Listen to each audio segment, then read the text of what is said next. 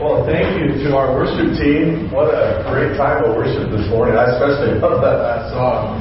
Um, yeah. It's all about the name of Jesus. There's no other name under heaven given among men whereby we must be saved. And that great promise in Philippians chapter two, that there's going to come a day when every knee will bow and every tongue confess. Do I need to use the other microphone? Uh, no. Well, do I need to use the other microphone? Are we not working online? What do we need to do? You're fine. We're on Okay. Well, if I do that, if I need to change, I I need these hands. I mean, holding something that just drives me crazy. Uh, that's that's been my distinction of the difference between a good D J and a bad D J. When I'm invited to officiate a wedding, and the D J hands me a microphone I have to hold, I know I'm in trouble. I'm in deep, deep trouble. It was Christmas Day, eighteen sixty-four. Henry had been in mourning for a year, a man in the throes of a deep sense of sadness and sorrow. It had been at Christmas time the year before that his wife Fanny had been trimming their daughter's hair, and wanting to save some of the The clippings of hair, for some reason, she was melting wax with a candle to preserve the, the hair and attach it to a piece of paper. And some of the wax fell on her dress and it ignited and caught fire. And she ran into Henry's study and he wrapped her in a carpet. That wasn't enough. He wrapped himself around her, trying to extinguish the flames. And sadly, she died the next day, and he was so badly burned that he was unable to attend her funeral. And in fact, from that day on, was unable to shave, and so lived the rest of his life with a really big, big beard. Sadness and sorrow. And that Christmas of eighteen sixty-four, as Henry was writing in his journal, as he did every day, he received word that his oldest son, Charles, a lieutenant in the Army of the Potomac, had been shot, severely injured, and and wounded, crippled for life by the injury that he had experienced. And as Henry sat reflecting and writing in his journal, he wrote these words: "How inexpressibly sad are all holidays. I can make no record of these days. Better leave them wrapped in silence. Perhaps someday God will give me peace." I think of the story of Henry often, especially at Christmas time, because so many people find the holidays a hard and difficult time. For many people, especially at Christmas time, one of the most elusive things is peace. And you and I live in a world that desperately needs peace. We need peace on the international level between nations, don't we? Yeah. That's always been true. We need peace in, in our own nation. You think of the conflicts going on, Republican versus Democrat, white versus black versus brown. Do you wear a mask or don't wear a mask? You get those, you know, that conflict going on. Uh, we need, we, we, we just find ourselves in need of peace. And then people struggle in their personal lives with with finding finding peace. Peace is oftentimes so very, very elusive, and yet one of the things I believe about Christmas is that peace is at the very heart and core and center of the Christmas message. And I want you to see that this morning as we look at the scriptures together, how important peace is to everything that we embrace at Christmas time. And I want you to come with me to Luke chapter two this morning, part of the Christmas story. I don't want to read all of it. Uh, we'll do that uh, probably in two weeks on the twentieth. We'll share that passage together. But in Luke chapter two, very much in keeping with the song that we just sang, uh, Angels, we have heard on high in their proclamation to the angels. In Luke chapter two, I want to remind you of the message of the angels. In beginning of verse eight, in the same region, there were some shepherds staying out in the fields, keeping watch over their flock by night. And an angel of the Lord suddenly stood before them, and the glory of the Lord shone around them, and they were terribly frightened. But the angel said to them, "Do not be afraid, for behold, I bring you good news of great joy, which will be for all the people. For today in the city of David, there has been born for you a Savior, who is Christ the Lord. And this will be a sign for you. You'll find a baby wrapped in cloths, lying in a manger." And suddenly there appeared with the angel a multitude of the heavenly host, praising God and saying, "Glory to God in the highest, and on earth peace among men with whom God is well pleased." And so you notice the mention of peace in the message of the angels. Peace is at the very center, the very heart of the Christmas message. And I want to, I want you to see this in four ways this morning. I want you to notice, first of all, that the promise of a promised Messiah, the promise of an anticipated messianic deliverer, was a promise that was marked by peace. The passage that I read earlier this morning in Isaiah chapter nine includes the familiar words, "Unto us a child is born, unto us a son is given. And the government will rest upon his shoulders, and his name will be called," how's the rest of it go?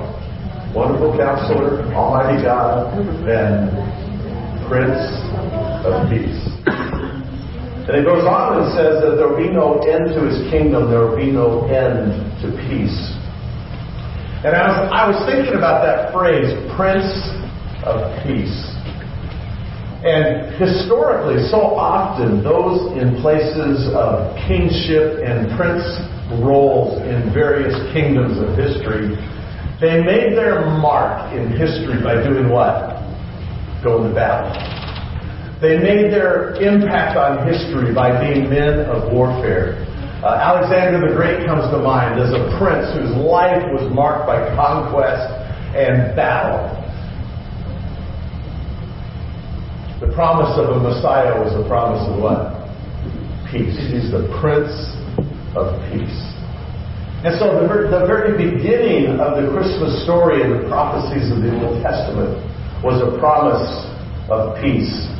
Psalm twenty-nine eleven says this, "The Lord will give strength to his people. The Lord will bless his people with peace." The promise of peace is at the very center of the Christmas story, the Christmas message. How's your peace this year? How do you do it with peace? Do you find yourself consumed with a sense of peace and rest and calm and quiet? Probably not. Well, it's going to get worse if you plan to go Christmas shopping, right? I was out at Victoria Gardens out in Rancho Cucamonga a couple of weeks ago picking up dinner. And as I waited a half an hour for my dinner to be prepared to take home to my wife so we could share dinner together, I walked around that big outdoor mall out there, and one of the things that struck me, and this was fully two weeks ago, if not more, people standing in line to get into the store because they're limited on their capacity, right? And when you go Christmas shopping in the next two weeks, guess what? You're going to spend a lot of time waiting in line. Was it was it Maggie talking about waiting this morning? Yeah. I so identify with that. I'm not a good waiter. I'm not a good waiter. I don't like lines. And I just walked around watching all these people standing in line to get into the shop. And they're, they're there like six weeks before Christmas. Peace. It's a very elusive, very elusive thing. And yet the very beginning of the Old Testament prophecies was a promise of peace. The second thing that struck me as I've been reflecting on peace at Christmas time was this passage in Luke two, that the proclamation of the arrival of the Messiah was marked by peace. Glory to God in the highest, peace among men with whom God is pleased. The declaration of peace was at the very heart, the very soul, the very core of the Christmas message. Peace among men with whom God is well pleased. And isn't it interesting? Isn't it interesting that thirty-three years later, when Jesus came into Jerusalem prior to going to the cross, when Jesus came into Jerusalem on that occasion that we call Palm Sunday, when Jesus came into Jerusalem, what, what was the proclamation and the declaration of people then? the same exact message. A proclamation of peace because of his arrival. In Luke nineteen, it says, he was now approaching near the descent of the Mount of Olives. The whole multitude of the disciples began to praise God joyfully with a loud voice for all the miracles which they had seen, saying, "Blessed is the King who comes in the name of the Lord, peace in heaven and glory in the highest." Peace is at the very heart and soul, very core of our Christmas message.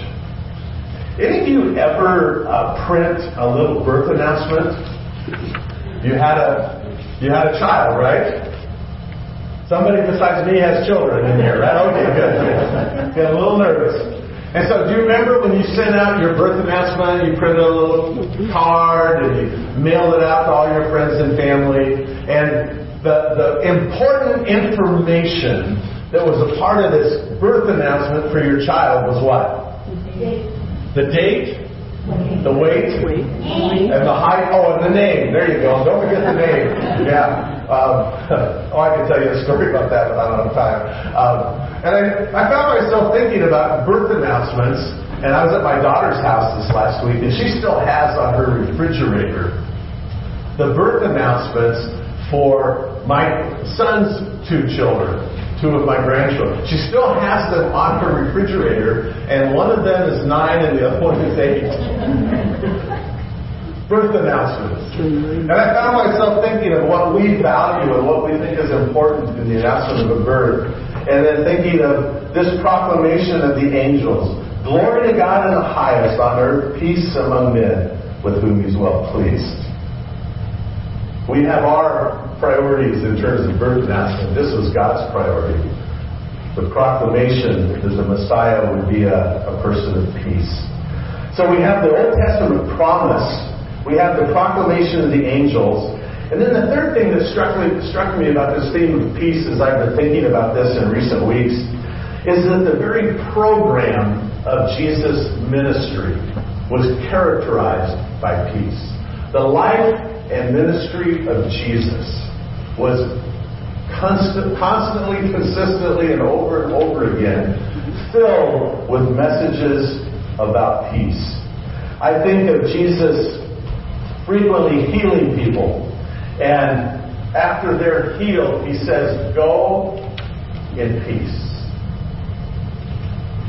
You think of someone whose life has been marked by leprosy, or someone whose life has been marked with a, a withered hand. Or you think of the story of Jesus and the woman that had suffered from that flow of blood for twelve years and the doctors unable to help her. And to think of people like that who Jesus healed in an instant of time. How much peace had they experienced in their lives before Jesus healed them? What was their experience? Not much. Not much. Their life was a life of turmoil, a life of conflict, a life of suffering. And added to that, in the culture of the New Testament, the culture of the Jewish view of life, if you were blind or crippled or had leprosy, guess whose fault it was? It was your fault. Because you, they believed that it was the result of sin. And so in addition to physical suffering, physical trauma, then there's the emotional trauma. The shame of, of it all. And for Jesus to heal in an instant of time, and then those simple words, "Go in peace." That was a life-changing experience. The message of peace. If you remember the story of Jesus being asleep in the, the back of that boat out on the Sea of Galilee, and the storm that came up and the winds that were blowing, and Jesus is sleeping, and the disciples are in total fear and total panic. And their words to Jesus are what? "Don't you care that we're going to die out here?" And the scripture says that Jesus spoke to the wind, spoke to the waves. What did he say? Peace. Peace, peace still. And I just think over and over again in the life and the ministry of Jesus, peace was what he brought to you. In John fourteen twenty-seven, Jesus said this, "Peace I leave with you. My peace I give unto you. Not as the world gives do I give unto you. Let not your heart be troubled, neither let it be afraid. Do we need to hear that message of peace today? Yeah. Absolutely. Absolutely. John John sixteen thirty-three, Jesus said, "These things I've spoken to you, that in me you may have peace. In the world you have tribulation, but take courage, I have overcome the world." How's your peace this morning? How's your peace? Do you have a sense of, of calm, a sense of stability? Peace. So many people don't. Henry certainly lacked it and had that anticipation, even that heart prayer. Maybe someday God will give me peace. Peace is at the very heart, the very center of the Christmas message. With the promise of the Messiah in the words of Isaiah, in the proclamation of the angels, in the, in the very program, the ministry of Jesus during his lifetime. And then finally, my fourth thought is that the plan for the Messiah's kingdom has always been a promise of peace. In Romans five, verse one, it says, "Therefore, having been justified by faith, we have peace with God through our Lord Jesus Christ." You know, one of the great truths of Scripture that we oftentimes lose sight of, and it, it oftentimes gets a little bit lost in the Christmas story, is that you and I entered into this life in opposition to God. That our life prior to coming to faith in Jesus was a life of opposition. The Scripture says that we were enemies of God. And the great message of the gospel is we have been justified. We stand before God totally forgiven and cleansed because of the blood of Christ. We stand before God totally forgiven, and we have peace with God. Is that like good news or what? That's like great news. So there's there's peace with God, and then the other kind of peace is what Paul spoke of in Philippians chapter four. When he said, "Do not be anxious for anything, but with all prayer and supplication with thanksgiving, make your requests known to God." And what? The peace of God will guard your hearts and your souls, hearts and minds, in Christ Jesus. It's because of the message of Christmas that you and I can have peace with God as well as the peace of God. Peace is at the very heart, the very center, the very core of the Christmas message. So how's your peace this morning? If Christmas is supposed to be all about peace, how come we have so little peace at Christmas time? The hecticness of the, the schedule, the busy activities. I don't know, there'll probably be less activities this year with COVID, right? Less gatherings, less groups. But still, it's going to be hectic. Unless you do all your shopping online, guess what? You're going to be waiting in line somewhere. I don't find that peaceful myself. Peace is at the very heart, the very soul, the very core of the Christmas message. And yet for many of us, peace is as elusive as it was for Henry. We live in a world that desperately needs peace. As I said earlier, peace internationally, peace nationally, peace personally. We live in a world where we desperately need peace.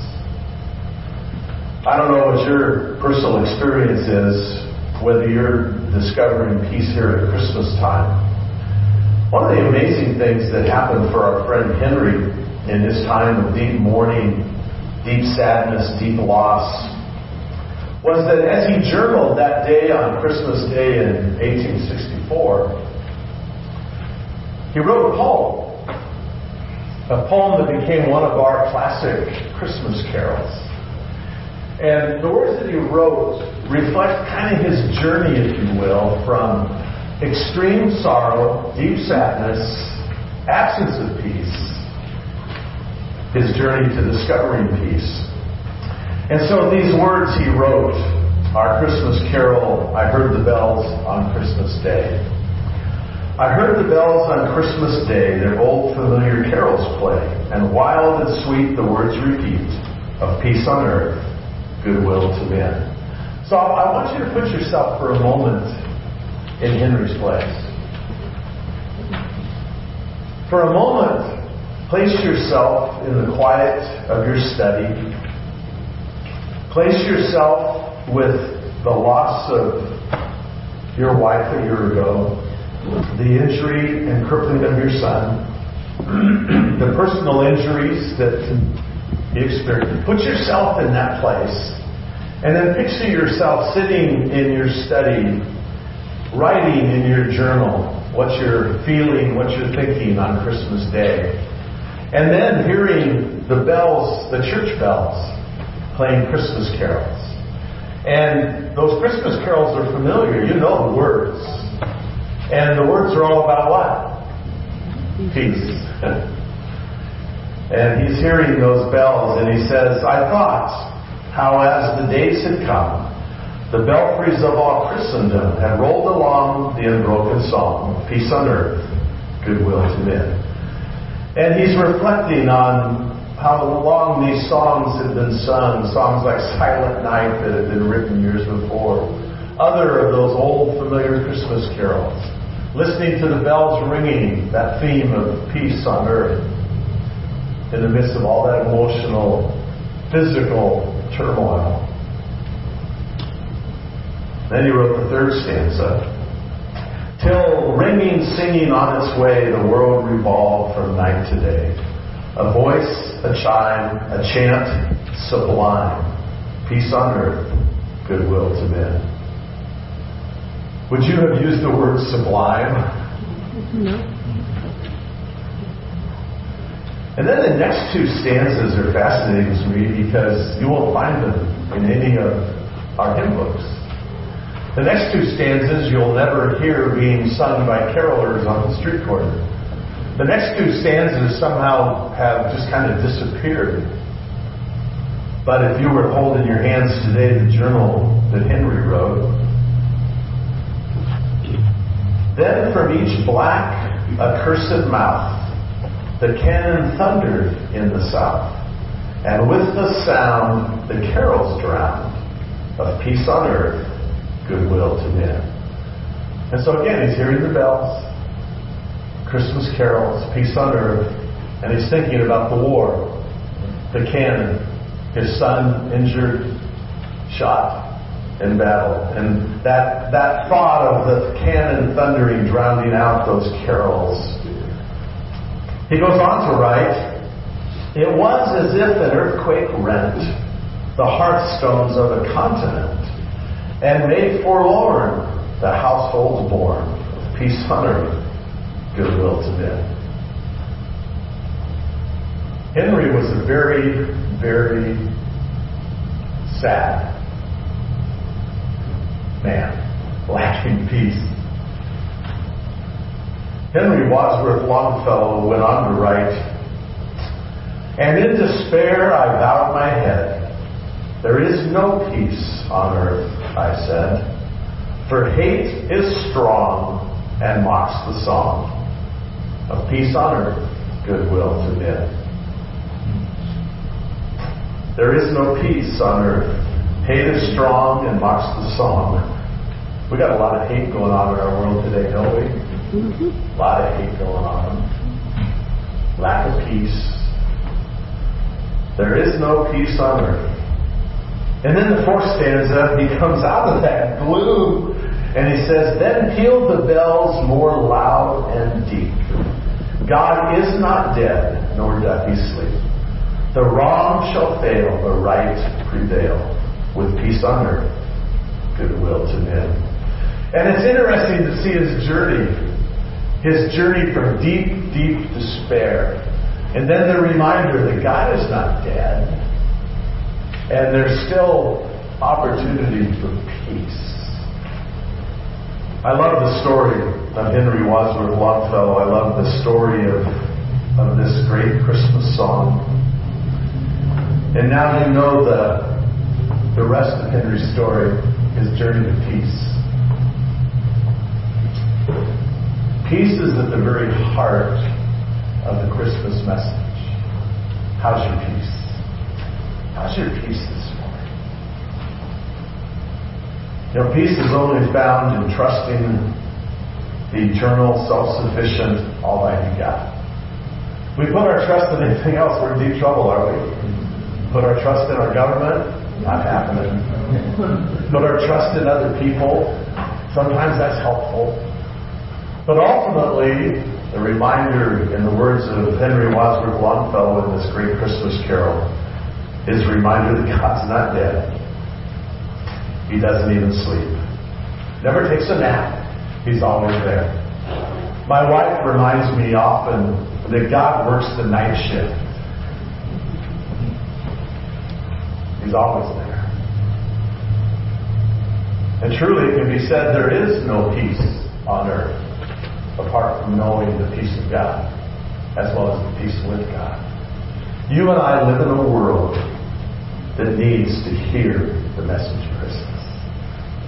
Your family, your friends, your neighbors, your co-workers need to know and understand the real message of Christmas. It's not simply a story about a baby born in a stable, but it's a story of the Savior that God sent to rescue us from our sin problem, right? That God stepped into human history when that baby was born. God became a man. Wow, what an amazing story. What an amazing message. That Jesus, the eternal God, took on human flesh. Ultimately to go to the cross to, pray, to pay for our sin, our disobedience. And there's no peace with God apart from putting our faith and our trust in Jesus. The people that we live with and around need to hear the message because peace is at the very center of the Christmas story. How's your peace this morning? That's the first question. And then how do you perceive peace in the hearts and lives of people around you? Do you find their lives marked and characterized by peace? Not much. A lot of turmoil. A lot of unrest. God make us a people of peace at Christmas time. And Lord, that's my prayer this morning as we share these moments together. That as we celebrate the birth of our Prince of Peace, as we celebrate the truth of peace with God and peace of God, we are so grateful this morning for our Savior Jesus. We're grateful not only for His birth, but we're grateful also for His death, His sacrifice for sin. He paid the debt we could have never paid, and we're grateful. And I pray this morning that for each one of us, we might find peace here at Christmas time. And Lord, give us a sensitivity to people around us. They need to hear the gospel message. They need to hear the story of the Prince of Peace. Might we become your ambassadors of peace in these weeks ahead is our prayer together this morning in Jesus' name. Amen. Go ahead and stand uh, and we'll sing that song later at uh, Christmas Day. Amen.